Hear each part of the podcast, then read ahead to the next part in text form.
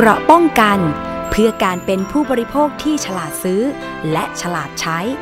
ในรายการ ภูมิคุ้มกัน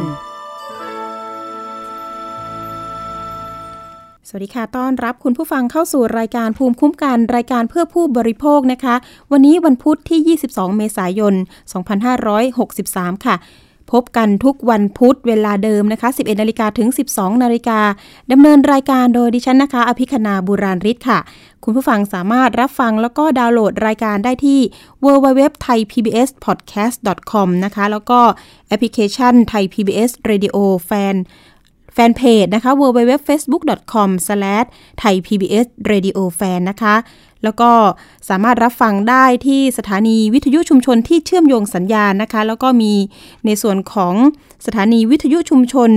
คลื่นเพื่อความมั่นคง เครือข่ายกระทรวงกลาโหมนะคะ จังหวัดตราด 91.5เมกะเฮิรตแล้วก็สถานีชุมชน CR Radio FM 107.5เมกะเฮิรตจังหวัดกาญจนบุรี และสถานีวิทยุในเครือ R Radio วิทยาลัยอาชีวศึกษา มีถึง 142 สถานีด้วยกันค่ะ มาว่าด้วยเรื่องของไฟฟ้านะคะ ซึ่งเดือนเมษายนนี้ถือได้ว่าหลายครอบครัวตอนนี้ก็อดควรเรื่องของการเขาเรียกว่าค่าไฟเนี่ยพุ่งขึ้นอย่างเยอะเลยทีเดียวนะคะ เห็นบอกว่าขึ้นมาเป็น2-3เท่าตัวนะคะ นอกจากนี้เนี่ยมันก็สืบเนื่องมาจากนะคะอาจจะเป็นเรื่องของ work from home บ้างนะคะ อยู่บ้านมากขึ้น ทำงานที่บ้านนะคะ อาจจะต้องใช้แอร์ใช้พัดลมเยอะขึ้น แต่ทีนี้เนี่ยเรื่องของการไฟฟ้าที่เขาลดค่าไฟให้ 3%เนี่ยทางผู้บริโภคเองเนี่ยยังบอกว่า เฮ้ยมันน้อยจังเลยนะคะ อันนี้เสียงสะท้อนจากประชาชนตามที่ดิฉันเคยรับแจ้งเรื่องร้องเรียนมานะคะ ก็บอกว่ามันน้อยจังลดให้ได้อีกไหมยังไง อันนี้ขอสะท้อนเสียงไปยังการไฟฟ้าทั้งส่วนภูมิภาค แล้วก็นครหลวงด้วยนะคะ อันนี้เนี่ยเดี๋ยวทางรายการสถานีก็จะเชิญในส่วนผู้บริหารเนี่ยมาชี้แจงกันอีกรอบหนึ่งแต่ว่าทีนี้มันมี ในโลกโซเชียลนะคะที่ล่าสุดเลยนะคะเป็นข่าวกรณีการมีผู้แชร์นะคะในโลกโซเชียลที่มีการจดหน่วยไฟฟ้าเนี่ยไม่ตรงกับมิเตอร์ไฟฟ้าทำให้ผู้ใช้ไฟฟ้าต้องเสียค่าไฟสูงขึ้นนะคะ อันนี้แหละค่ะทางการไฟฟ้านี่ก็ยอมรับนะคะว่าเป็นความผิดพลาดที่เกิดจากพนักงานจดหน่วยนะคะ ซึ่งเร่งดำเนินการแก้ไขแล้วว่าอย่างนั้น พร้อมกำชับให้กับพนักงานเนี่ยรอบคอบมากขึ้นค่ะ รายละเอียดนะคะก็คือว่ากรณีที่มีการโพสต์เครื่องวัดหน่วยไฟฟ้าหรือมิเตอร์เนี่ยค่ะไม่ตรงกับใบแจ้งหนี้ของการไฟฟ้าส่วนภูมิภาคทำให้การคำนวณค่าไฟฟ้าเนี่ยสูงขึ้นนะคะทำให้ผู้บริโภคคนนี้เนี่ยตกใจเลยทีเดียวนะคะ การไฟฟ้าส่วนภูมิภาคก็ยอมรับนะคะว่า เกิดจากความผิดพลาดของพนักงาน จดหน่วยไฟฟ้า ซึ่งได้เร่งดำเนินการแก้ไขความผิดพลาด และคำนวณค่าไฟฟ้าให้ใหม่แล้วนะคะ ตามมาตรฐานของการไฟฟ้าค่ะ ซึ่งหากมีความผิดพลาดจากการจดหน่วยการไฟฟ้าเนี่ยก็จะสามารถแจ้งให้ผู้ใช้ไฟฟ้าทราบภายใน 15 วันนะคะ นับตั้งแต่วันที่ตรวจพบความผิดพลาด แต่หากผู้ใช้ไฟฟ้าได้จ่ายส่วนเกินไปแล้วนะคะ จะคืนเงินส่วนต่างให้ผู้ใช้ไฟฟ้าภายใน 30 วัน นับตั้งแต่วันที่แจ้งให้ผู้ใช้ไฟฟ้าทราบค่ะ ขณะการตรวจสอบเครื่องวัดไฟฟ้าจะดำเนินการทุก 3 ปีนะคะ เพื่อให้มีความเที่ยงตรงมากที่สุดค่ะ นายจตุรงสุริยาสินนะคะ ผู้ช่วยผู้ว่าการไฟฟ้านครหลวงยอมรับว่า หากเลขจดมิเตอร์ในบินแจ้งหนี้นะคะ ใบแจ้งหนี้ไม่ตรงกับมิเตอร์ไฟฟ้า ไม่ว่าจะเป็นกรณีที่จดเกินหรือน้อยกว่านะคะ มีความผิดพลาดที่เกิดจากพนักงานจดมิเตอร์ โดยเมื่อพนักงานตรวจสอบเลขมิเตอร์ไฟฟ้าแล้ว ก็จะทำการพิมพ์ใบแจ้งหนี้ทันที ซึ่งกรณีความผิดพลาดนี่ก็สามารถเกิดขึ้นได้ค่ะ จากการดูเลขบนมิเตอร์ไฟฟ้าอาจทำให้ตัวเลขคลาดเคลื่อน โดยระบบโดยระบบโปรแกรมของกฟนนะคะ จะตั้งไว้ในเครื่อง handheld นะคะ เพื่อทำการแจ้งเตือนให้พนักงานตรวจสอบอีกครั้ง หากเลขอ่านหน่วยสูงเกิน 100 หน่วย เมื่อเทียบเคียงกับปริมาณใช้ไฟฟ้าในเดือนก่อน แต่หากจำนวนหน่วยไม่ได้สูงเกิน 100 หน่วย เครื่องก็จะไม่ได้แจ้งเตือน พนักงานเพราะถือว่าไม่ผิดปกตินะคะ ซึ่งในส่วนของกฟนมีผิดบ้างนะคะ มีผิดพลาดบ้างแต่ไม่มาก ซึ่งก็จะกำหนดไว้ว่าความผิดพลาดต่อมิเตอร์ 1 0 0 0 0แสนเครื่องจะผิดได้ไม่เกิน 2 รายนะคะ ซึ่งที่ผ่านมาก็ยังไม่สูงเกินจากนี้ว่าอย่างนั้นนะคะ นอกจากนี้นะคะ นายจตุรงยังระบุว่าหากผู้ใช้ไฟฟ้า ได้รับบิลค่าไฟฟ้าแล้วสามารถเช็คกับมิเตอร์ไฟฟ้าได้อีกครั้ง และเห็นว่าไม่ตรงก็สามารถแจ้งมายังการไฟฟ้าได้นะคะ จะดำเนินการแก้ไขแล้วก็คำนวณค่าไฟให้ใหม่ได้ ส่วนความคืบหน้า การคืนเงินหลักประกันไฟฟ้าล่าสุดเลยนะคะ มีผู้ขอคืนแล้วก็โอนเงินไปแล้ว1จุดเรียกว่า1.3 2ล้านรายนะคะ คิดเป็น 3,700 ล้านบาท โอ้โห อันนี้ก็คืนเงินไปแล้วเรียบร้อย แต่ว่าก็ยังมีคนที่ลงทะเบียนแต่ก็ยังไม่ได้รับเมสเซจ หรือว่ายังไม่ได้รับเงินคืนนะคะ แต่ทีนี้ก็สามารถทยอยเงิน สามารถทยอยลงทะเบียนได้เรื่อยๆนะคะ ยังไม่หมดเขตนะคะ คุณผู้ฟังค่ะ อันนี้ก็เป็นความคืบหน้าของเรื่องของการคืนเงินนะคะ ค่าไฟฟ้านะคะ นอกจากนี้ก็จะมีการคืนเงินเรื่องน้ำประปานะคะ ก็จะเริ่มในส่วนของนครหลวงเนี่ยจะคืน 1 พฤษภา ก็คือสามารถลงทะเบียนได้วันที่ 1 พฤษภาคมนี้ด้วยนะคะ เรื่องการประปานะคะ น้ำประปา ก็ตอนนี้ค่าน้ำค่าไฟก็มาเข้าร่วมในส่วนของช่วยเหลือนะคะ ในสถานการณ์โควิด -19 นะคะ เพราะว่าได้รับผลกระทบกันทั่วหน้านะคะ นอกจากนี้เนี่ยกลุ่มผู้ขายออนไลน์นะคะ ตอนนี้เนี่ยตอนนี้เนี่ยคนที่ว่างงานเนี่ยหันมาเเปลี่ยนอาชีพกันนะคะ หลายคนเลยทีเดียว หันมาขายออนไลน์เสริมนะคะ ตรงนี้ก็ เป็นแนวทางที่ดีค่ะ เพราะว่าช่วงที่เราว่างงานอยู่ตอนนี้เนี่ยการขายออนไลน์หรือว่าทำอาชีพที่สำรองไว้นะคะ เป็นหนทางหนึ่งค่ะที่จะช่วยแก้วิกฤตนี้นะคะไปด้วยกัน แต่ทีนี้เนี่ยการขายออนไลน์ที่ถูกต้องเนี่ยก็อย่าไปหลอกคนอื่นเขานะคะ ในช่วงสถานการณ์แบบนี้อย่าซ้ำเติมกันเลย แต่ทีนี้มันก็มีเรื่องของการหลอกขายหน้ากากอนามัยอีกแล้วนะคะ อันนี้มาย้ำเตือนกันทุกสัปดาห์นะคะ ประเด็นนี้เนี่ยทางสถานีประชาชนเองนะคะได้รับเรื่องร้องเรียนจากผู้เสียหายนะคะ มีมากถึง 8 คนเลยทีเดียวความเสียหายน่าจะอยู่ที่เกือบ 5 0 0แสนบาท ผู้ขายที่หลอกลวงเนี่ยค่ะ อ้างว่าอยู่ที่ประเทศเกาหลีนะคะ คุณผู้ฟัง อันนี้เนี่ยรับหิ้วจากเกาหลีว่าอย่างนั้น เป็นหน้ากากอนามัยรวมถึงเจลล้างมือเจลแอลกอฮอล์นะคะ คุณผู้ฟังก็มีการ โพสต์เข้าไปในกลุ่มขายออนไลน์นะคะ ชื่อกลุ่มเนี่ยเห็นบอกว่าเป็นชื่อกลุ่มเดี๋ยวนะคะที่ฉันดูข้อมูลขายออนไลน์นะคะ หน้ากากอนามัยอ่าอันนี้หลอกว่า รับหิ้วจากประเทศเกาหลีนะคะกำลังจะบินกลับไทยแล้ว ใครที่สนใจหน้ากากให้สั่งซื้อได้เลยนะคะ จะจะมีการรับหิ้วแล้วก็ราคาเนี่ยเเป็นกันเองนะคะ ชิ้นหนึ่งตกละ 13 บาทว่าอย่างนั้น นะคะ ก็มีผู้ที่หลงเชื่อเนี่ยโอนเงินไปแล้ว แต่ปรากฏว่า หลอกให้มารับสินค้าที่สนามบินดอนเมืองนะคะ ผู้เสียหายมารอกันเป็นแบบหลายชั่วโมงนะคะ ปรากฏว่าไม่ได้สินค้า โอ้อันนี้คือยิ่งยิ่งทำให้แบบ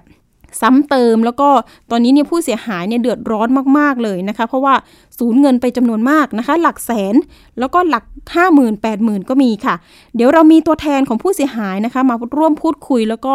อยากจะเตือนภัยนะคะ ผู้บริโภค แล้วก็นักขายออนไลน์ด้วยนะคะ ตอนนี้อยู่ในสายกับเราแล้วนะคะ สวัสดีค่ะ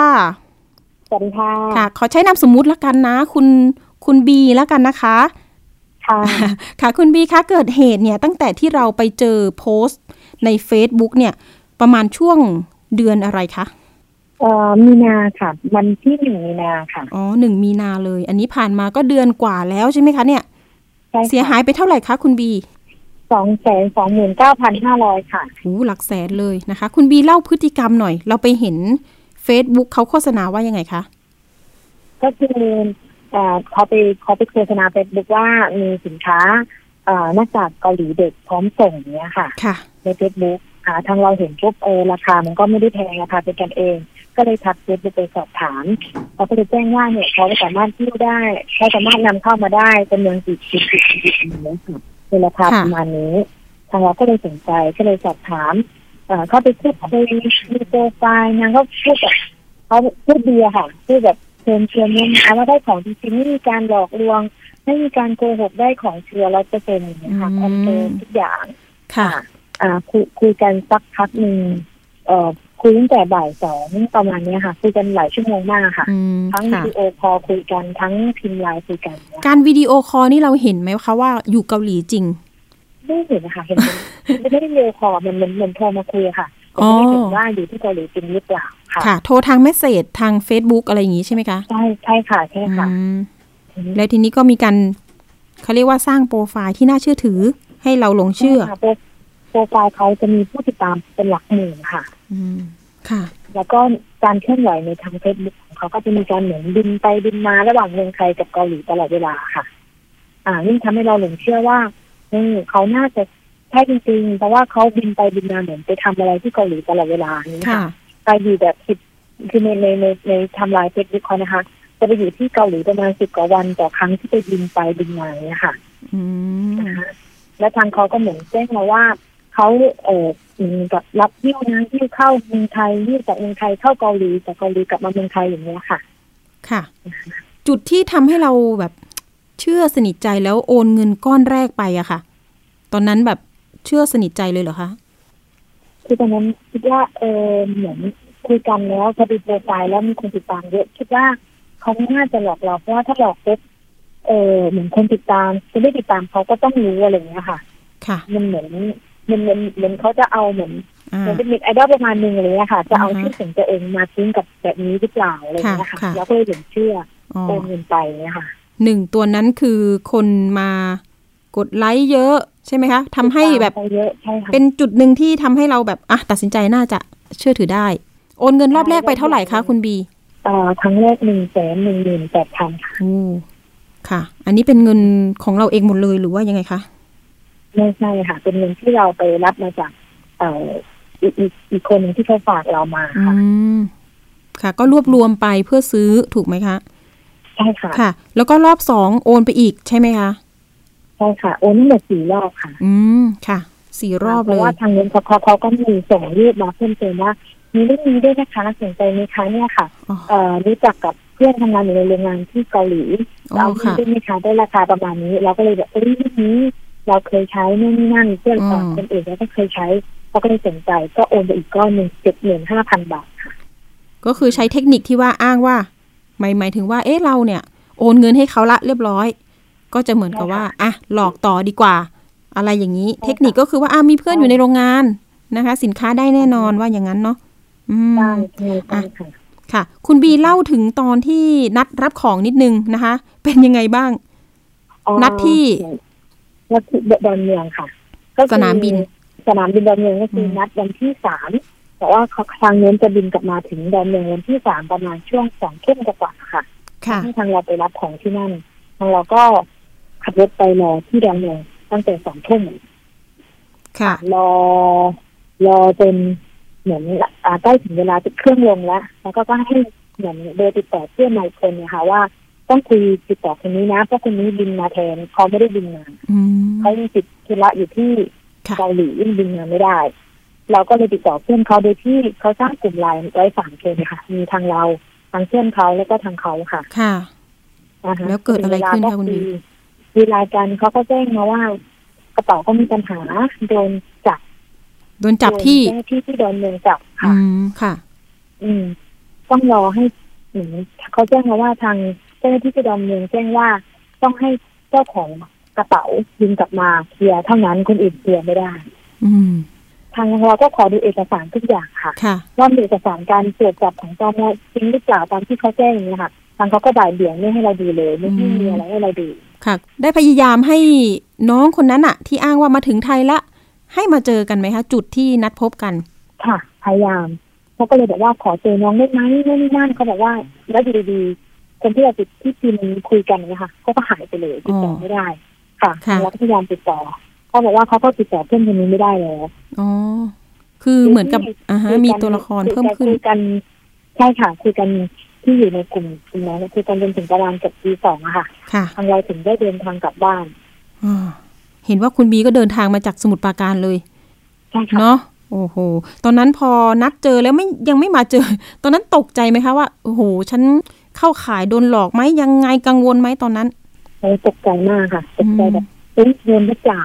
เงินแล้วที่มีเลยนะคะก็เลยคิดว่ารออีกวันหนึ่งที่เขาจะเคลียร์ก็ได้เผื่อเขาไม่ได้บอกเรา อาจจะเกิดเหตุการณ์นี้จริงๆหรือเปล่าอะไรเงี้ยอ๋อค่ะ เพราะว่าเออเรื่องนั้นเออเรื่องเกี่ยวกับการนำเข้ามาจากอาจจะมีการติดขัด หรือโดนจับต้องจ่ายภาษีเนี้ยค่ะก็เราจะเข้าใจนะคะแล้วช่วงนั้นกลับมาจริงกลับมาจริงก็เขาก็อ้างเหมือนเดิมไม่มีเอกสารอะไรให้ดูแบบนี้เหมือนเดิมค่ะ เห็นว่าผู้ขายนี่ก็ส่งมีการส่งอะไรนะบัตรประชาชนให้เราดูด้วยไหมมีค่ะมีส่งบัตรประชาชนพาสปอร์ตให้เราดูค่ะ ค่ะ คุณบีคิดว่าเป็นตัวจริงไหมคะ คุณบี เป็นตัวจริงค่ะ เพราะว่าบัตรประชาชนพาสปอร์ตแล้วก็บัญชีที่เราโอนเข้าไปเป็นคนคนเดียวกันหมดเลยค่ะ อืมไม่มีการสวมรอยนะ ไม่มีการเอาบัตรคนนั้นคนนี้มาอ้าง อันนี้มั่นใจไหมคะมั่นใจค่ะ เพราะว่าน้องเขาเป็นคนใต้ เราก็เป็นคนใต้ตอนที่คุยกันโทรคุยกันก็คุยเป็นภาษาบ้านเหมือนกันค่ะ คือคุยกันเป็นภาษาภาคใต้เลย ไม่ได้คุยเป็นภาษากลางเลยค่ะ ค่ะ แล้วเขาอยู่เกาหลีจริงไหมคะ ช่วงนั้นต้องเช็คได้ไหมเช็คได้ไหมตอนแรกคิดว่าเขาอยู่เกาหลีเพราะเขาเห็นส่งใบจองตัวเครื่องบินมาให้เราก็เห็นแต่ใบจองค่ะ แต่วันที่ที่เขาบินกลับมาก็คือเป็นที่สี่อันนั้นเขามีส่งตัวเครื่องบินมาให้ดูตอนท้ายค่ะนี่นึงว่าเป็นตัวเครื่องบินกำลังจะบินมาเมืองไทยอย่างเงี้ยค่ะ แต่ก็ยังไม่ได้ตรวจสอบว่าเป็นของจริงหรือเปล่าค่ะ คุณบีนอกจากที่เราดูจากโปรไฟล์ของผู้ขายละ แล้วตัวสินค้าเนี่ยมีความมั่นใจไหมว่ามันมันได้คุณภาพนอกจากรุ่นที่สั่งซื้อไปค่ะมันจะเป็นรุ่นรุ่น KS94 ที่ที่เหมือนมีขายตามท้องตลาดในของเมืองเกาหลีอะค่ะ ค่ะ ที่เราศึกษาแล้วว่ามันมีคุณภาพ เอ่อคุณภาพดีสามารถกรองฝุ่นกรองอะไรได้เนี้ยค่ะอืม แล้วก็เพื่อนๆที่เคยใช้ก็คือเคยใช้รุ่นนี้อยู่ด้วยก็คือใช้แล้วดีอย่างเงี้ยค่ะ แต่ทีนี้เนี่ยสินค้าเนี่ยมันก็เหมือนกับว่าอะเหมือนเขาแคปภาพเนี่ย จากที่ไหนมาไม่รู้นะคะ มาโพสต์ถูกไหมคะคุณบีค่ะใช่ค่ะ เหมือนกับภาพเพราะว่าตอนตอนหลังเขามีการส่งภาพมาให้ดู แล้วเราก็ไปเจอต้นตอว่าภาพเนี้ยไม่ใช่มาจากกล้องของเขาเป็นของคนอื่นที่เขาไปแอบเอามาค่ะ อืมอะล่าสุดเลยคุณบีได้ไปแจ้งความไว้แล้วที่ไหนเอ่ยอ่า แจ้งความไว้ที่สอนอบางปีค่ะค่ะ ตอนนี้นี่มีความคืบหน้าไหมคะ มีหมายเรียกออกไปหรือยังยังค่ะ ตอนนี้ทางสอนอแจ้งว่ายังรอเอกสารจากทางธนาคารไทยพาณิชย์อยู่ค่ะ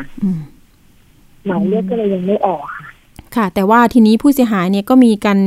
มากอยู่ใช่ไหมคะ ประมาณสักแปดคนเนาะที่ที่ไหนที่มีที่มีหมายเรียกหมายจับแล้วบ้างคะ มีค่ะมีมีที่อ่าสอนอคูคตค่ะค่ะจะเป็นผู้เสียหายอีกรายที่ที่นัดมาวันนั้นเนาะแล้วก็มีการออกหมายเรียกแล้ว แต่ทีนี้ทางผู้ต้องหาเนี่ยก็ยังไม่มาพบ ใช่ไหมคะ เห็นว่าพยายามที่จะขอทำสัญญาเงินกู้ว่าอย่างนั้นใช่ไหมคะ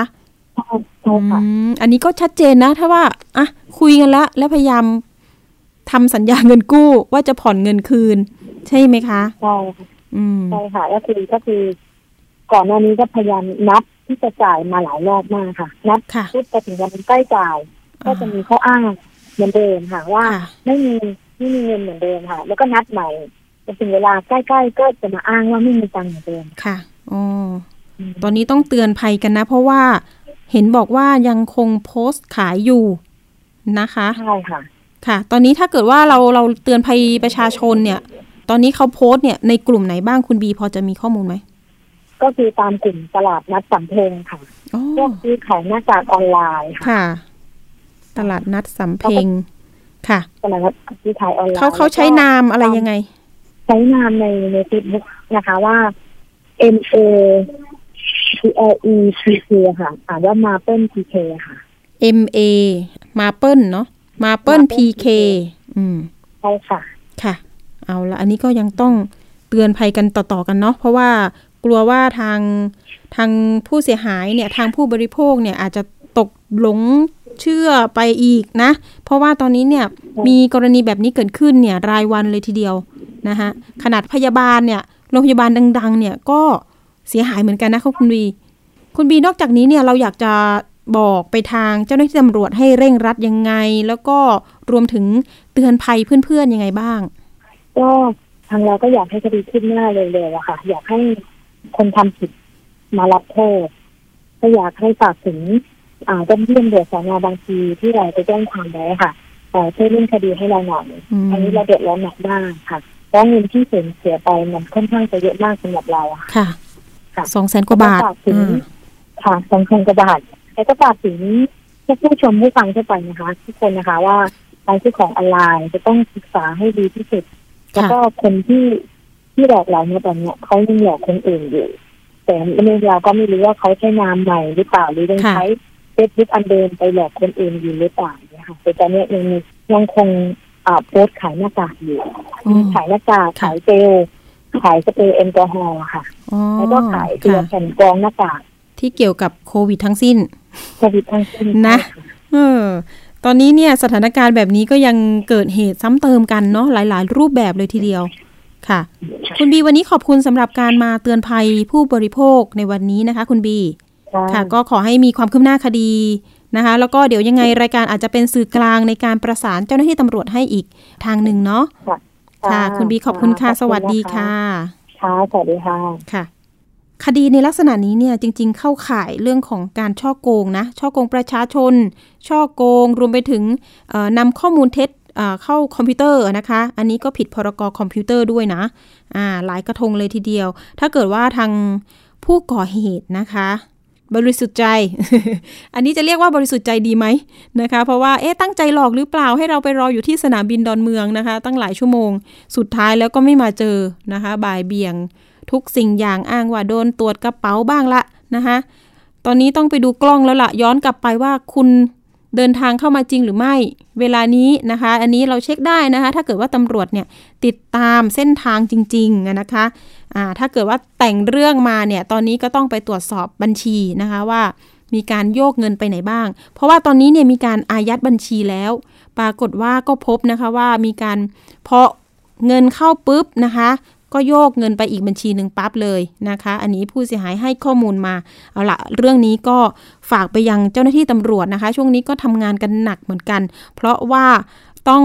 เฝ้าระวังเรื่องทั้งแพร่ระบาดของไวรัสโควิด -19 รวมถึงมิจฉาชีพนะคะ ก็ก่อเหตุรายวันนะคะ อาศัยช่วงที่ทุกคนทุกร้อนกันแบบนี้นะคะ ก็ยังไงเนี่ยอยากให้ ช่วยกันดีกว่านะคะ อย่าอย่าไปหลอกลวงคนอื่นเลยนะคะ เพราะตอนนี้แต่ละคนก็เดือดร้อนลำบากเหลือเกิน เอาละอันนี้ฝากเตือนกันไป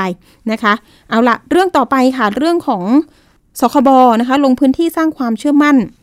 ให้กับผู้บริโภคกรณีสั่งอาหารผ่าน Delivery อันนี้เราก็เคยนำเสนอไปบางส่วนแล้วนะคะนะคะวันนี้รองเลขาธิการคณะกรรมการคุ้มครองผู้บริโภคนะคะนายพิคเนตตะปวงนะคะ พร้อมกับทางเจ้าหน้าที่สคบนะคะ ร่วมกันลงพื้นที่ที่ตลาดร้านอาหารนะคะ เพื่อตรวจดูการจำหน่ายอาหาร ผ่านผู้ให้บริการจัดส่งอาหาร Delivery นั่นเอง เป็นการสร้างขวัญและกำลังใจในการดำเนินธุรกิจในช่วงมาตรการรองรับสถานการณ์ แล้วก็ลดการแพร่ระบาดของเชื้อไวรัสโคโรนาหรือว่าโควิด -19 นะคะ อีกทั้งเป็นการสร้างความเชื่อมั่นให้กับผู้บริโภค ในการเลือกซื้ออาหารผ่าน Grab นะคะณถนนแจ้งวัฒนะเขตหลักสีนี่เองนะคะ กรณีนี้เนี่ยรัฐมนตรีประจำสำนักนายกรัฐมนตรีเนี่ยได้มอบนโยบายให้สคบนะคะ จัดทำปฏิญาณปัญหาปฏิญาณความร่วมมือในการกำหนดมาตรการความปลอดภัย ในการให้บริการจัดส่งอาหารนะคะ แล้วก็พัสดุเพิ่มมากขึ้นเพื่อเป็นการคุ้มครองผู้บริโภค แล้วก็ป้องกันการแพร่ระบาดของเชื้อไวรัสโควิด -19 นะคะ โดยให้ผู้ประกอบการมีการจัดทำข้อปฏิบัติ เช่น การคัดกรอง ตรวจวัดอุณหภูมิร่างกายประจำวันก่อนให้บริการผู้บริโภค ล้างมือด้วยสบู่ แล้วก็แอลกอฮอล์เจลนะคะ สวมหน้ากากอนามัยทำความสะอาดยานพาหนะ บรรจุภัณฑ์ที่ใช้สำหรับรับส่งอาหารหรือพัสดุนะคะ แล้วก็ทำความสะอาดสถานบริการอย่างสม่ำเสมอ มีการเว้นระยะห่างนะคะ ระหว่างผู้ให้บริการแล้วก็ผู้รับบริการหรือว่า Social Distancing นะคะในการรับส่งอาหาร แล้วก็พัสดุ มีการแสดงราคาสินค้านะคะ อัตราค่าบริการแล้วก็เงื่อนไขบริการ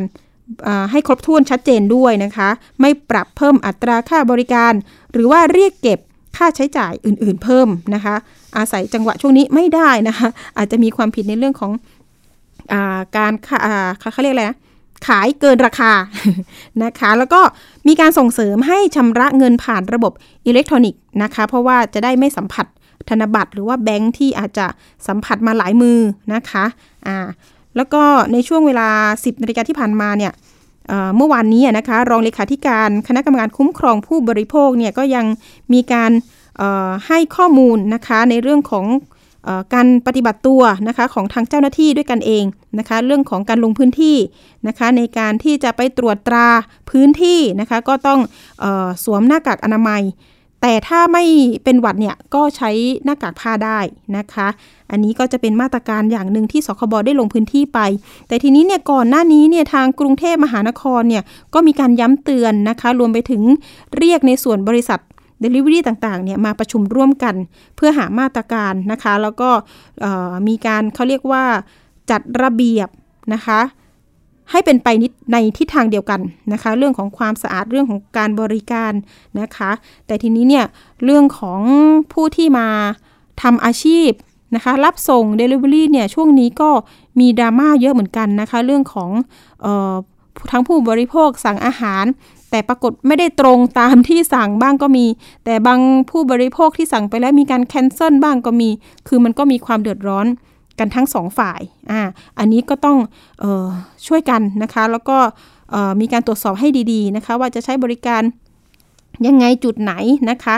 แล้วก็ถ้าเกิดว่าผู้บริโภคมีข้อมูลสงสัยนะคะ ก็สามารถสอบถามได้นะคะที่สายด่วนสคบ1166 อันนี้ก็สอบถามได้หลายประเด็นนะคะ ไม่ว่าจะเป็นเรื่องของอาหารและยา เรื่องของการเปิดบริษัทขายออนไลน์นะคะ เป็นนิติบุคคลหรือจะเป็นบุคคล อันนี้ก็ต้องมาพูดคุยแล้วก็สอบถามเจ้าหน้าที่ได้ ตอนนี้ก็ยังคงรับสายอยู่นะคะ แม้ว่าจะอาจจะมีการ work from home บ้างนะคะ เอาละอันนี้ก็นำมาฝากกันค่ะเรื่องของการตรวจสอบนะคะ การบริการจัดส่งอาหาร Delivery ค่ะ เรื่องนี้นะคะก็ เข้ากับสถานการณ์โควิด -19 ตอนนี้ก็ยังไม่รู้นะคะว่าสถานการณ์ของโควิด -19 เนี่ยจะลดลงจำนวนมากน้อยแค่ไหนสำหรับเรื่องของผู้ป่วยนะคะ แต่ทีนี้ตัวเลขก็ลดลงก็ยังคงเป็นที่แบบ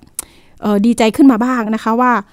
คนติดเชื้อเนี่ยอาจจะน้อยลงนะคะ แต่ทีนี้เราก็อย่าเพิ่งชะล่าใจเรายังต้องสวมใส่หน้ากาก อย่างนักข่าวลงพื้นที่เนี่ยจะต้องใส่ หน้ากากในทุกๆวันอย่างดิฉันลงพื้นที่เนี่ย บางทีไม่ค่อยมั่นใจในในตัวหน้ากากของตัวเองด้วยนะ ก็จะมีแบบว่าอะใส่สองชั้นละกัน ใส่แว่นตาไปด้วยนะคะเออจะใส่ถุงมือไปก็กระไรอยู่นะคะ แต่ทีนี้เราก็มีการพกเจลแอลกอฮอล์ไปด้วยนะคะ ไม่ว่าจะเป็น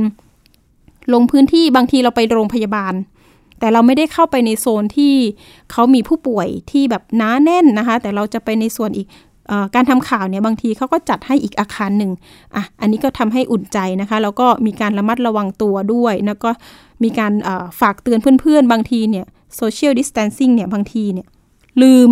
นะคะ ตอนแรกก็ไกลกันอยู่แหละ เว้นระยะห่าง 1-2 เมตร แต่ไปไปมาเวลาคุยข้อมูลเนี่ยนะคะก็มีการอะเข้ามาใกล้ชิดกันอีกแล้วนะคะ แต่ทีนี้ก็ต้องเตือนกันอยู่ตลอดเวลาในเรื่องของนักข่าวเวลาเพื่อนๆ ไปเจอกันน,นะคะสำนักข่าวหลายๆสำนักอ่าอันนี้ก็นำมาฝากกันนะคะ เรื่องต่อไปค่ะคุณผู้ฟังเรื่องเตือนนะคะพบเรื่องของผลิตภัณฑ์กาแฟปรุงรสสำเร็จ ลักลอบใส่ยาแผนปัจจุบันที่ใช้รักษาอาการ หย่อนสมรรถภาพทางเพศนะคะ อันนี้ทางออยก็ออกมาเตือนภัยผู้บริโภค อย่าซื้อผลิตภัณฑ์ดังกล่าว มารับประทานค่ะ อาจจะส่งผลเสียต่อสุขภาพ เป็นอันตรายต่อร่างกายแล้วก็ถึงชีวิตด้วยนะคะ อันนี้นายแพทย์ภูลลาบฉันทวิจิตวงนะคะ รองเลขาธิการคณะกรรมการอาหารและยาค่ะ ก็มีการเปิดเผยนะคะว่าสำนักงานคณะกรรมการอาหารและยา หรือว่าออยเนี่ย โดยศูนย์เฝ้าระวังความปลอดภัยด้าน ผลิตภัณฑ์สุขภาพนะคะ ได้มีการเตือนนะคะ ติดตามการเฝ้าระวังความปลอดภัยด้านผลิตภัณฑ์สุขภาพที่เกิดขึ้นในต่างประเทศนะคะจากเว็บไซต์ของหน่วยงานกำกับดูแลผลิตภัณฑ์สุขภาพต่างๆนะคะ ล่าสุดก็มีการตรวจสอบแล้วก็แจ้งเตือนนะคะ พบซิลเดนาฟิลนะคะ ถ้าอ่านไม่ผิดแล้วก็ทาดาลาฟิลซึ่งเป็นยาอันตรายในผลิตภัณฑ์เสริมอาหาร 3 รายการค่ะนะคะ อันนี้ก็เป็น ในส่วนของที่คุณหมอมีการตรวจสอบนะคะ จากการสืบค้นข้อมูลในระบบฐานข้อมูลผลิตภัณฑ์สุขภาพของอย.พบว่าผลิตภัณฑ์เสริมอาหารดังกล่าวเนี่ยไม่มีการขึ้นทะเบียนนะคะกับอย.แต่พบมีการขายผลิตภัณฑ์ที่ใช้ชื่อว่าโคพิแพนเพ็กนะคะ ถ้าอ่านไม่ผิดนะคะ ขออภัยด้วย ถ้าอ่านผิดก็ขออภัยคุณผู้ฟังนะคะ ไม่ใช่อ่านอ่านละ เรื่องของการโฆษณาเนี่ย ก็จะโฆษณาอินเทอร์เน็ตนะคะทางอินเทอร์เน็ตทั้งนั้นเลยนะคะ ในส่วนของซิลเดนาฟิลเนี่ยเรามารู้จักกันนิดนึงว่ามันเป็นยาอะไรนะคะเขาบอกว่าเป็นยากลุ่มที่ใช้รักษาอาการย่อนสมรรถภาพทางเพศว่าอย่างนั้น จัดเป็นยาควบคุมพิเศษนะคะ มีผลข้างเคียงด้วยค่ะคุณผู้ฟังทำให้เกิดความผิดปกติของระบบประสาทตานะคะ ถึงขั้นตาบอดเลยก็ว่าได้ ปวดศีรษะอย่างรุนแรงหัวใจเต้นผิดจังหวะนะคะ เกิดอาการเจ็บปวด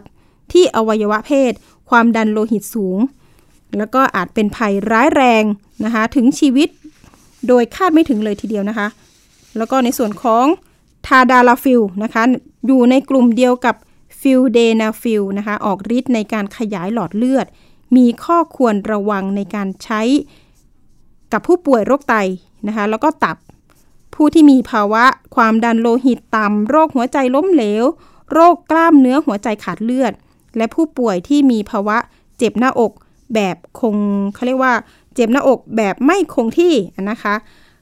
ผลิตภัณฑ์อาหารดังกล่าว จัดเป็นอาหารที่ไม่ปลอดภัยแก่การบริโภค จึงขอเตือนภัยนะคะ ไปยังผู้บริโภค อย่าได้ลงเชื่อซื้อผลิตภัณฑ์กาแฟผงสำเร็จนะคะ พร้อมบริโภคที่มีการอวดอ้างสรรพคุณ เสริมสมรรถภาพทางเพศค่ะ โดยเฉพาะทางสื่อออนไลน์นะคะ ซึ่งการอวดอ้างในลักษณะดังกล่าว ออยไม่เคยอนุญาตให้มีการโฆษณา เพราะปลอมปนยานะคะ แล้วก็ส่งผลเสียต่อสุขภาพเป็นอันตรายต่อร่างกายได้ค่ะ ทางรองเลขาธิการออยกล่าวในตอนท้ายนะคะว่า หากผู้บริโภคพบเห็นผลิตภัณฑ์ที่ผิดกฎหมาย โดยเฉพาะผ่านเว็บไซต์ หรือ โซเชียลมีเดียนะคะ ก็ขอให้แจ้งมาที่ออยโดยตรง ทางสายด่วนออย1556 นะคะ ร้องเรียนผ่านออนไลน์ได้ด้วยนะคะอย. Smart Application นะคะ หรือว่าสำนักงานสาธารณสุขจังหวัดทั่วประเทศ เพื่อดำเนินคดีกับผู้กระทำความผิดอย่างเข้มงวดด้วยค่ะอ่าอันนี้ก็มาเตือนกันเพราะว่าตอนนี้ผลิตภัณฑ์หลาย ๆ อย่างที่โฆษณาชวนเชื่อทางออนไลน์นี่ก็มี มากๆเลยมีมีหลายอย่างไม่ว่าจะเป็นเรื่องของการที่เอามากิน หรือว่าเป็นเขาเรียกว่าเครื่องสำอางด้วย อันนี้ทาง Facebook นะคะทางออยเนี่ยคุณคุณผู้ฟังสามารถเข้าไปดูได้นะ ในแต่ละวันเนี่ยจะมีข่าวประชาสัมพันธ์ออกมาเรื่อย ๆ เลยนะคะ ก็เข้าไปดูได้ Facebook ออยนั่นเองนะคะ ก็เเราสามารถค้นข้อมูลตรงนี้ได้ทางอินเทอร์เน็ต นะคะ อันไหนข่าวจริง อันไหนข่าวปลอม ต้องมาดูกันด้วย แล้วก็อย่าไปซื้อผลิตภัณฑ์ที่ไม่มีฉลากติดให้ชัดเจนนะคะ เพราะว่าทานเข้าไปแล้วก็เป็นอันตรายต่อร่างกายนั่นเอง เอาละค่ะ ช่วงต่อไปนะคะ ดิฉันมีเรื่องของการออมเงินนะคะ อันนี้มาเตือนภัยกันนิดหนึ่งนะคะ ล่าสุดเลยนะคะ ดิฉันได้รับแจ้งเรื่องของการลงทุน แต่ทีนี้เนี่ยมันก็ มาเกิดในช่วงมีนาคมที่ผ่านมานี่เองนะคะ เป็นเรื่องของการซ้ำเติมสถานการณ์โควิด -19 นะคะ เพราะว่ามีผู้ลงทุนอายุน้อย ตอนนี้ทั่วประเทศเลยประมาณ 1,400 กว่าคนนะคะที่นำเงินมาลงทุนกับเท้าแชร์คนนี้นะคะ แล้วก็เสียหายเนี่ยตัวเลขตอนนี้เนี่ยประมาณเกือบร้อยล้านบาทว่าอย่างนั้น เอ ตรงนี้เนี่ยมันได้ผลกำไรยังไง นะคะ ปรากฏว่ามันมีการโฆษณาผ่าน Facebook อะนะคะ ของเขาเรียกว่าเท้าแชร์วริศรา อ่า ปรากฏว่ามันมีการโปรโปรโมชั่นนะคะ ถ้าเกิดชักชวนคนมาลงทุนด้วยเนี่ย ก็จะได้เงินเพิ่มมากขึ้น แต่ทีนี้มันมีเรทการลงทุนนะคะ ออม 20,000 บาทได้ 40,000 ภายใน 15 วัน มีเรทระยะสั้นด้วยค่ะคุณผู้ฟัง ออม 5 วันสมมุติ 5,000 บาท รับเงิน 6,000นะคะภายใน 5 วันเอง เรื่องนี้เนี่ยทางผู้เสียหายเนี่ยช่วงประมาณ 15 เมษายนที่ผ่านมานี่เอง หมัดหมาดเลยนะคะ มีการรวมตัวกันนะคะ บอกว่าจะไปร้องเรียนที่กองปราบปรามนะคะ เพื่อที่จะไล่ล่าเท้าแชร์คนนี้ เพราะว่าตอนนี้เนี่ยปิดบ้านไปแล้วนะคะ ปิด Facebook ไปแล้ว ติดต่อไม่ได้นะคะ ก็มีการอออยากจะมีการให้ตำรวจเนี่ยเร่งรัดดำเนินการ เพื่อที่จะจับกลุ่มแล้วก็ตรวจสอบเท้าแชร์คนนี้เพราะว่าเท้าแชร์คนนี้อายุไม่มากนะคะ คุณฟังประมาณอายุ 19 ปีเท่านั้นเอง เรามีรายงานเรื่องนี้นะคะ เดี๋ยวเราไปติดตามกันนิดนึงแล้วก็มาฟังรายละเอียดกันค่ะกลุ่มตัวแทนผู้เสียหายกว่า 20 คนเดินทางไปยังกองบังคับการปราบปราม โดยรวบรวมหลักฐานการลงทุนออมเงิน กับบุคคลที่ใช้นามว่า บ้านเท้าวริศรา โดยผู้เสียหายในกลุ่มขณะนี้มีกว่า 1,457 คนทั่วประเทศ ผู้เสียหายเปิดเผยว่าเริ่มเห็นโฆษณาทาง Facebook ตั้งแต่เดือนมีนาคมที่ผ่านมา ต่อมาประมาณต้นเดือนเมษายน สนใจลงทุนเป็นเงินทั้งหมด 30,000 บาท ลงทุนระยะสั้น 10 วันจะได้ผลกำไร 75,000 บาท แต่พอถึงกำหนดที่จะได้ผลตอบแทนในวันที่ 15 เมษายน ปรากฏว่าติดต่อไม่ได้ และยังพบว่ามีผู้เสียหายจำนวนมาก ส่วนการลงทุนแบ่งการจ่ายผลกำไรเป็นช่วงเวลา 15 วัน 10 วัน 7 วัน 5 วันและ 3 วัน ให้ลงทุนตั้งแต่ 200 บาทไปจนถึง 50,000 บาท จะได้ผลกำไรร้อยละ50ถึง60 คือเขาไม่ส่งยอดของวันที่ 11 แล้วก็ 12 ค่ะ แล้วเขาก็ไม่ตอบใคร โทรไปไม่รับแล้วก็ลบโปรเฟซบุ๊กอะค่ะ อยากให้ตามตัวเขาให้เจอค่ะ แล้วก็แจ้งว่าเงินที่เขาเอาไป ถ้าเกิดมันเป็นงูกินหางจริง ๆ คนที่เสียไปแล้วก็ต้องยอมรับทำใจ แต่ก็อยากให้เขาได้รับผลโทษค่ะ ไม่อยากให้เขาไปโกงกับใครอีก ทางด้านทนายความที่เข้ามาช่วยเหลือผู้เสียหายเปิดเผยว่าท้าวริศราโฆษณาผ่านสื่อออนไลน์ ว่าเงินที่ได้มาจะนำไปลงทุนต่อยอด คือปล่อยกู้ เปิดบ้านแชร์ ขายทอง ลงทุนธุรกิจส่วนตัว และหากใครชักชวนคนมาลงทุนก็จะได้ผลตอบแทนเพิ่มขึ้น โดยให้ผู้ลงทุนโอนเงินไปยังบัญชีวริศราซึ่งมี 4 บัญชี พฤติกรรมดังกล่าวเข้าข่ายเป็นแชร์ลูกโซ่ และกิจการที่เอาเงินไปลงทุนต่อนนั้นไม่มีอยู่จริง จึงได้รวบรวมพยานหลักฐาน ให้เจ้าหน้าที่ตำรวจเร่งรัดตรวจสอบ รวมไปถึงขอให้ทางปปงตรวจสอบเส้นทางการเงิน คือขั้นต่ำเนี่ยอาจจะที่ 200 300 ก็ได้ครับจนถึงหลักล้านแล้วแต่ ซึ่งตรงเนี้ยเมื่อเมื่อประชาชนเห็นเนี่ย บางทีเนี่ยก็อาจจะลงในลักษณะที่น้อยก่อน เมื่อลงน้อยปุ๊บเนี่ยเห็นว่าได้กำไรก็เลยลงจำนวนมากนะครับ พอลงจำนวนมากเสร็จปุ๊บเนี่ยก็สุดท้ายก็ไม่ได้รับเงินตามที่ต้องการนะครับผมอยากเล่นรับคดีครับจะได้ตัวว่าผู้กระทำความผิดจริง แล้วเส้นทางการเงินเนี่ยไปทางไหนนะครับ เพื่อให้ประชาชนเนี่ยเขาได้รับเงินคืนนะครับ เพราะว่าตอนนี้ก็ได้รับความเดือดร้อนกันทั่วๆกัน ทางด้านเจ้าหน้าที่ตำรวจกองบังคับการปราบปราม แนะนำให้ผู้เสียหายในลักษณะถูกหลอกลงทุน ให้ไปแจ้งความกับตำรวจกองบังคับการปราบปรามการกระทำความผิด เกี่ยวกับอาชญากรรมทางเศรษฐกิจ หรือบกปอสทั้งนี้บกปอสจะนัดสอบปากคำผู้เสียหายที่อยู่ในกรุงเทพมหานครอีกครั้ง ส่วนผู้เสียหายในต่างจังหวัด ให้แจ้งความตามท้องที่ที่เกิดเหตุ หรือจุดที่โอนเงินไปยังบัญชีของผู้ก่อเหตุ โดยเรื่องนี้จะเร่งรัดดำเนินการต่อไป อภิคณาบุราริศไทย PBS รายงาน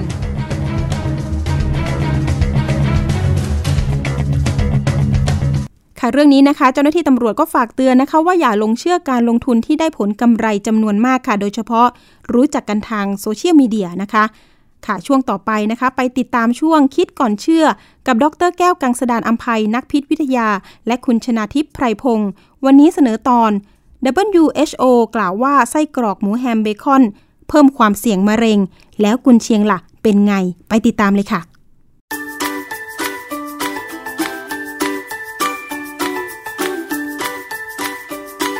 ช่วงคิดก่อนเชื่อ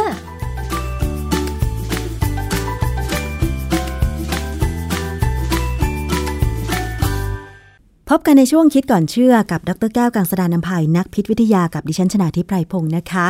วันนี้พูดคุยเรื่องของอาหารกันอีกสักครั้งค่ะ ใครชอบกินกุนเชียงบ้าง ยกมือขึ้น หลายคนชอบนะคะ เพราะว่ารสชาติมันอร่อยแล้วก็หวานหวานเวลาเอาไปทอด หรือทำข้าวผัดกุนเชียงมันอร่อยใช่ไหมคะ ทีนี้เคยรู้บ้างหรือเปล่าว่ากุนเชียงทำมาจากอะไร ใส่สารที่เป็นอันตรายหรือไม่ เพราะว่าเราอาจจะเคยได้ยินข้อมูลเกี่ยวกับวิธีการทำไส้กรอกหมูแฮมเบคอนนะคะว่ามันอาจจะมีสารที่เป็นสารก่อมะเร็ง เพราะว่าในขั้นตอนกระบวนการทำเนี่ยก็ต้องใส่สารพวกนี้ใช่ไหมคะ เช่น สารกันบูดสารทำให้รักษาสภาพของเนื้อสัตว์นะคะ ทีนี้ก็มีข้อสงสัยค่ะว่า วิธีการทำกุนเชียงเนี่ยเขาจะใส่สารอะไรพวกนี้ลงไปหรือไม่ ต้องมาถามอาจารย์แก้วค่ะ อาจารย์คะครับคือกรณีของกุนเชียงเนี่ย มันเป็นเรื่องที่มีความซับซ้อนพอสมควร เพราะว่ากุนเชียงเนี่ยเป็นอาหารเนื้อหมักนะฮะถึงมันจะไม่ได้มีกลิ่นเปรี้ยวหรือกลิ่นอะไรแบบแหนมหรือแบบไส้กรอกมะม่วงดองอะไรพวกนี้นะไส้กรอกคือคือไส้กรอกเนี่ยถ้าเป็นไส้กรอกอีสานเนี่ยมันมีกลิ่นเปรี้ยวเปรี้ยวใช่นะฮะ อันนี้อันนี้เราก็เดาว่ามันเป็นหมัก แต่ว่าถ้าเป็นไส้กรอกของฝรั่งเนี่ย ไม่เปรี้ยว มันก็ไม่มีกลิ่นเปรี้ยว มันก็เป็นกลิ่นกลิ่นของเขาเอง คือคือไส้กรอกหรือหมูแฮมหรือเบคอนเนี่ยเป็นอาหารน้ำหมัก ซึ่งมีกลิ่นเฉพาะตัว แต่กลิ่นที่เฉพาะตัวเนี่ย มันเกิดเนื่องจากการใช้สารไนไตรท์หรือไนเตรตค่ะหรือดินประสิวนั่นแหละนะฮะลงไป ก็มีงานวิจัยเยอะแยะเลยที่เขาลองพยายามทำไส้กรอกหมูแฮมเบคอน โดยไม่ใส่สารพวกดินประสิวลงไปเนี่ย ปรากฏว่าผลิตภัณฑ์ที่ได้ออกมาเนี่ย มันดูคล้ายแต่ไม่ใช่ เพราะมันอ้าวไม่มีกลิ่น เฉพาะของมันอ๋อ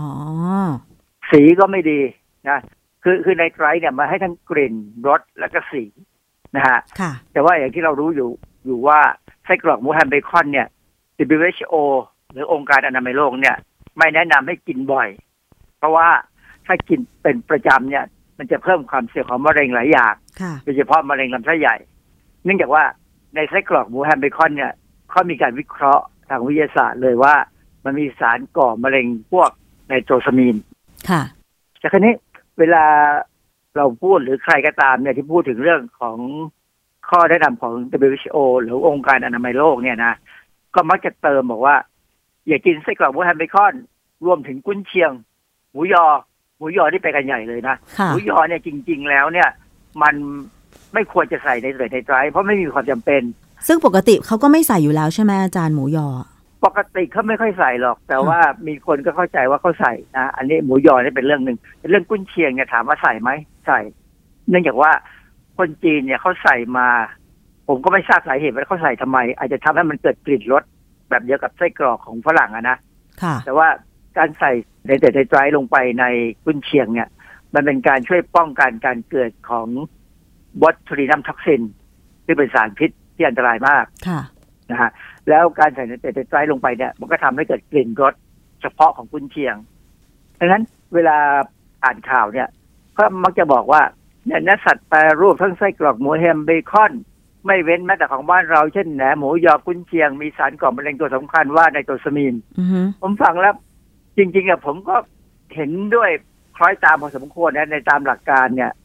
เราน่าจะคล้อยตาม เพราะว่ามันก็เป็นเนื้อสัตว์เหมือนกัน แต่พอมานั่งคิดดูว่า เอ๊ะ จริง ๆ แล้วมันมีงานวิจัยไหม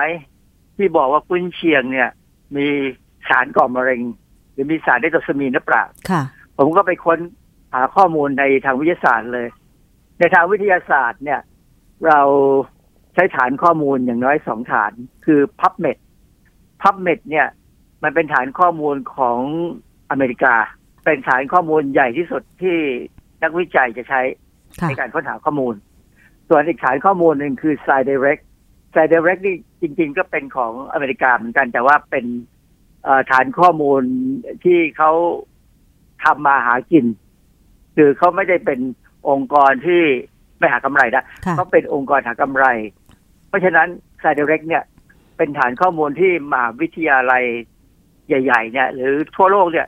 จะจ่ายเงิน เพื่อใช้เป็นฐานข้อมูลในการหาข้อมูล ค่ะ เพราะเพราะว่าเพราะว่าเราสามารถได้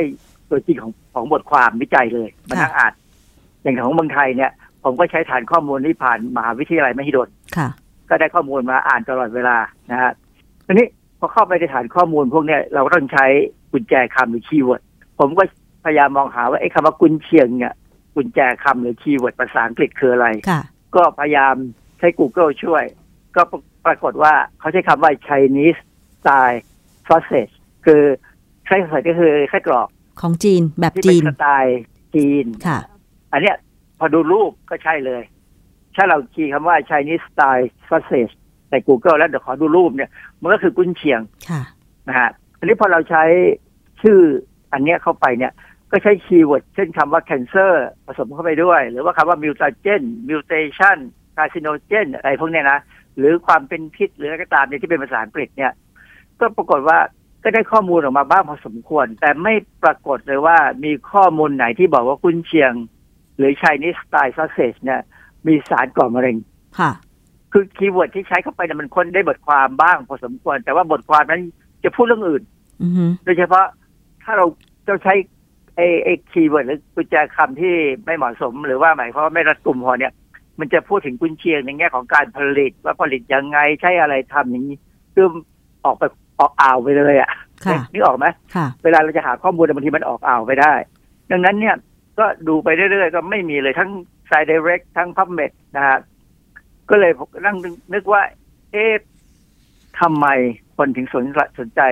กุนเชียงอย่างแม้ผมเองก็สนใจนะว่ากุนเชียงเนี่ยมันจะมีสารก่อมะเร็งไหมก็เลยไปดูวิธีทำกุนเชียงค่ะ ก็มีข้อมูลในอินเทอร์เน็ตนะเขาก็บอกว่าวิธีทำกุนเชียงเนี่ยเขาใช้หมูติดมันนะฮะใช้น้ำตาลแสดงนะใช้เหล้าจีนค่ะใช้ผงพะโล้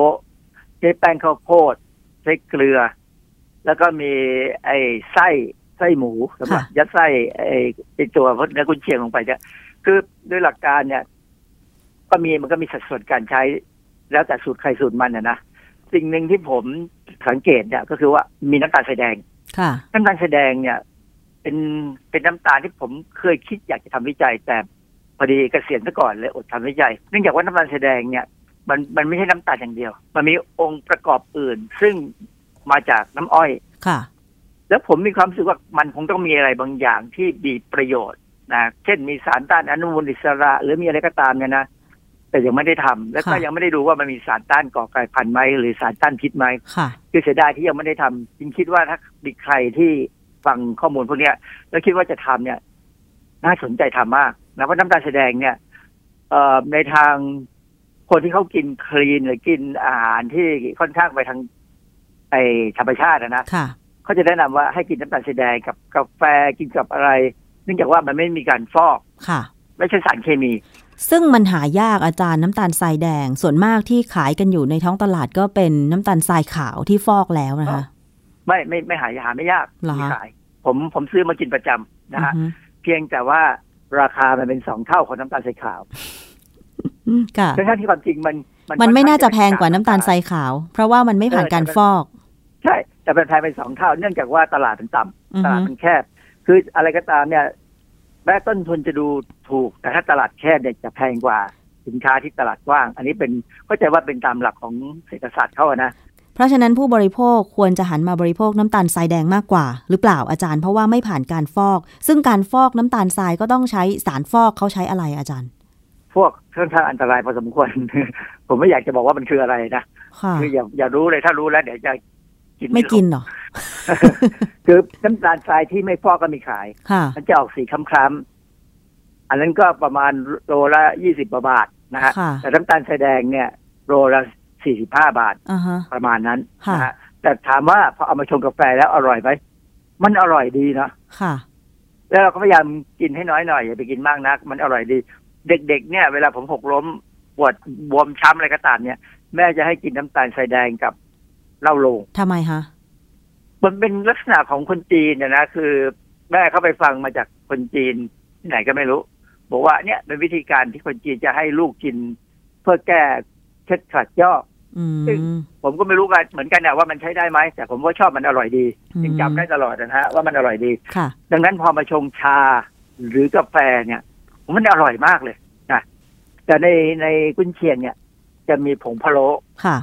ผงพะโล้เนี่ยของตายเลย มันจะต้องมีสารที่มีประโยชน์ เพราะว่าองค์ประกอบของมันคืออบเชยค่ะโวยกักลูกผักชี ลูกกระวานข่าพริกหอม เมล็ดผักชีล้อมเปลือกส้มแห้ง พวกนี้นะ่ะบางอย่างในอบเชยเนี่ยผมเคยทำวิจัยมาแล้วว่ามันมีสารต้านการก่อกลายพันธุ์มันมีสารต้านอนุมูลอิสระนะตัวกักเราก็ทำมาแล้ว จริงพอโลผงพอโลเลยเนี่ยผมก็เคยทำมาแล้วว่ามันมีสารต้านการก่อกลายพันธุ์ค่ะ มันต้านการเกิดสารพิษเลยนะแล้วก็เอ้ยกุนเชียงถ้ามันมีสารพวกนี้เนี่ยนะโอกาสเกิดในโตซามีนเนี่ย มันคงยากนะเพราะว่าการเกิดในโตซามีนเนี่ยมันมีกระบวนการหนึ่งต้องผ่านการเกิดพวกอนุมูลอิสระ และจึงกลายไปเป็นในโตซามีนค่ะนะฮะแต่ทีนี้ถ้าสมมติว่าในกุนเชียงไม่มีในโตซามีน แต่ว่าในกุนเชียงจะต้องมีสารในเกิดในไตรหลงเหลืออยู่ ค่ะ เนื่องจากว่าถ้าไม่มีหลงเหลืออยู่ มันจะไม่สามารถจะป้องกันคลอสติเดียมวัตถุรินัมซึ่งสร้างสารพิษได้ค่ะเขาจะต้องให้มันมีเหลืออยู่ไอ้ตัวปัญหาคือ ถ้าเรากินกุนเชียงเข้าไปเนี่ย แล้วมีไนเตรตไนไตรเหลืออยู่ในกุนเชียงเนี่ยมันอาจจะไปก่อให้เกิดสารพิษในกระเพาะอาหารได้ขณะที่เราย่อยอาหารนี่คือตัวปัญหาดังนั้นเนี่ย เออ การการที่ นักวิชาการต่างๆ ที่เขาบอกว่าอย่ากกินกุ้นเชียง เพราะมันมีในในตัวสมีนเนี่ย อันนี้ไม่ผมไม่ค่อยแน่ใจนะคือผมยังไม่กล้าจะพูดว่ามีหรือไม่มี แต่ว่าถ้าจะกินกุ้นเชียงเนี่ยอย่ากกินบ่อยเพราะมันต้องมีในเทรดในไตเหลืออยู่แล้วมันอาจจะทำให้เกิดสารก่อกลายพันธุ์หรือก่อมะเร็งในกระเพาะอาหารขณะที่เรากำลังย่อยซึ่งงานวิจัยแบบนี้ผมทำมาเยอะพอสมควรนะแล้วสามารถบอกได้เลยว่าการย่อยอาหารเนี่ยก่อให้เกิดสารก่อมะเร็งได้ ถ้ามีตัวไนไตรท์ลงไป วิธีป้องกัน เราก็ศึกษาต่อว่าป้องกันได้ยังไง ถ้าเราจะต้องกินกุนเชียง หรือกินไส้กรอกกินหมูแฮมเบคอนเนี่ย วิธีป้องกันคือต้องกินผักผลไม้ให้เยอะหน่อย แล้วต้องกินอาหารที่มีวิตามินซีมีเบต้าแคโรทีนซึ่งไม่ได้ยากนะเบต้าแคโรทีนก็มาจากมะละกอสุกหรือกินสารพวกแคโรทีนอยด์จากมะเขือเทศค่ะ สรุปเนี่ย ถ้าจะกินกุนเชียงให้ปลอดภัยเลยนะค่ะ ก็ทำเหมือนกินแหนม กินอาหารปิ้งย่างรมควันก็คือยำมันซะค่ะนะเป็นในยำเนี่ย ในพวกน้ำยำพวกผักผลไม้ที่เราใส่ไปในยำเนี่ย มันจะมีสารต้านอนุมูลสลาสารต้านการเปิดมะเร็งสารต้านอะไรตั้งหลายอย่างค่ะ ดังนั้นก็กลับมาอยู่ในหลักการพื้นฐานแต่ว่า กินอาหารให้ครบห้าหมู่ อย่าขาดผักและผลไม้ค่ะ แต่ว่าเด็กๆสิคะอาจารย์ครับเด็กๆเอ่อ จะให้กินยำเนี่ยบางคนก็บอกว่าเผ็ดไงส่วนมากถ้าจะกินกุนเชียงอย่าใส่พริกอย่าใส่พริก ส่วนมากคือถ้ากุนเชียงเนี่ยก็จะเห็นเป็นเมนูเอามาทอดไงหรือไม่งั้นก็ถ้ามีเตาไมโครเวฟก็เอามาอบ ซึ่งในกุนเชียงมันก็จะมีน้ำมันอยู่แล้วยำกุ้นเชียงก็อร่อยผมผมกินบ่อยนะกุ้นเชียงเนี่ยพอเราทอดเสร็จแล้วนะเราเอามายำนะอร่อยอร่อย ส่วนมากคนเชื้อสายจีนจะชอบกุนเชียงนะคะ อาจารย์ ครับ แต่ตอนหลังเนี่ยถ้าถ้าเราถ้าเขาอยากกินก็แนะนำว่ายำซะบีบมะนาว ไม่ใส่พริกก็ได้หรือจะใส่ก็ได้หรือใส่มาล่าก็ได้เหมือนกันอะไรเงี้ย คือดัดแปลงไม่ต้องเผ็ดมากก็ได้แต่ว่าใส่กระเทียมลงไปด้วยนะผักชีต้นหอมด้วยกุนเชียงนั่นจะเป็นกุนเชียงที่เชื่องเลยผมว่ามันเชื่องแน่ เนื่องจากว่าสารพิษหรือในตรวจในไตรเนี่ยเราสามารถจัดการได้ด้วยน้ำยำนี่แหละทำให้อร่อยนะฮะค่ะ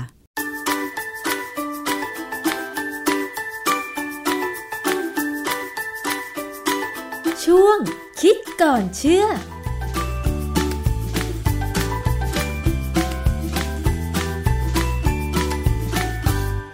ค่ะนี่ก็เป็นเรื่องราวที่นำมาฝากคุณผู้ฟังวันนี้นะคะ รายการภูมิคุ้มกันรายการเพื่อผู้บริโภค ขอขอบคุณการติดตามรับฟัง พบกับดิฉันได้ใหม่ อภิคณาบุราริศวันพุธหน้าเวลาเดิม วันนี้สวัสดีค่ะ ติดตามรับฟังรายการย้อนหลังได้ที่เว็บไซต์และแอปพลิเคชันไทย PBS Radio ไทย PBS ดิจิทัล Radio วิทยุข่าวสารสาระ เพื่อสาธารณะและสังคม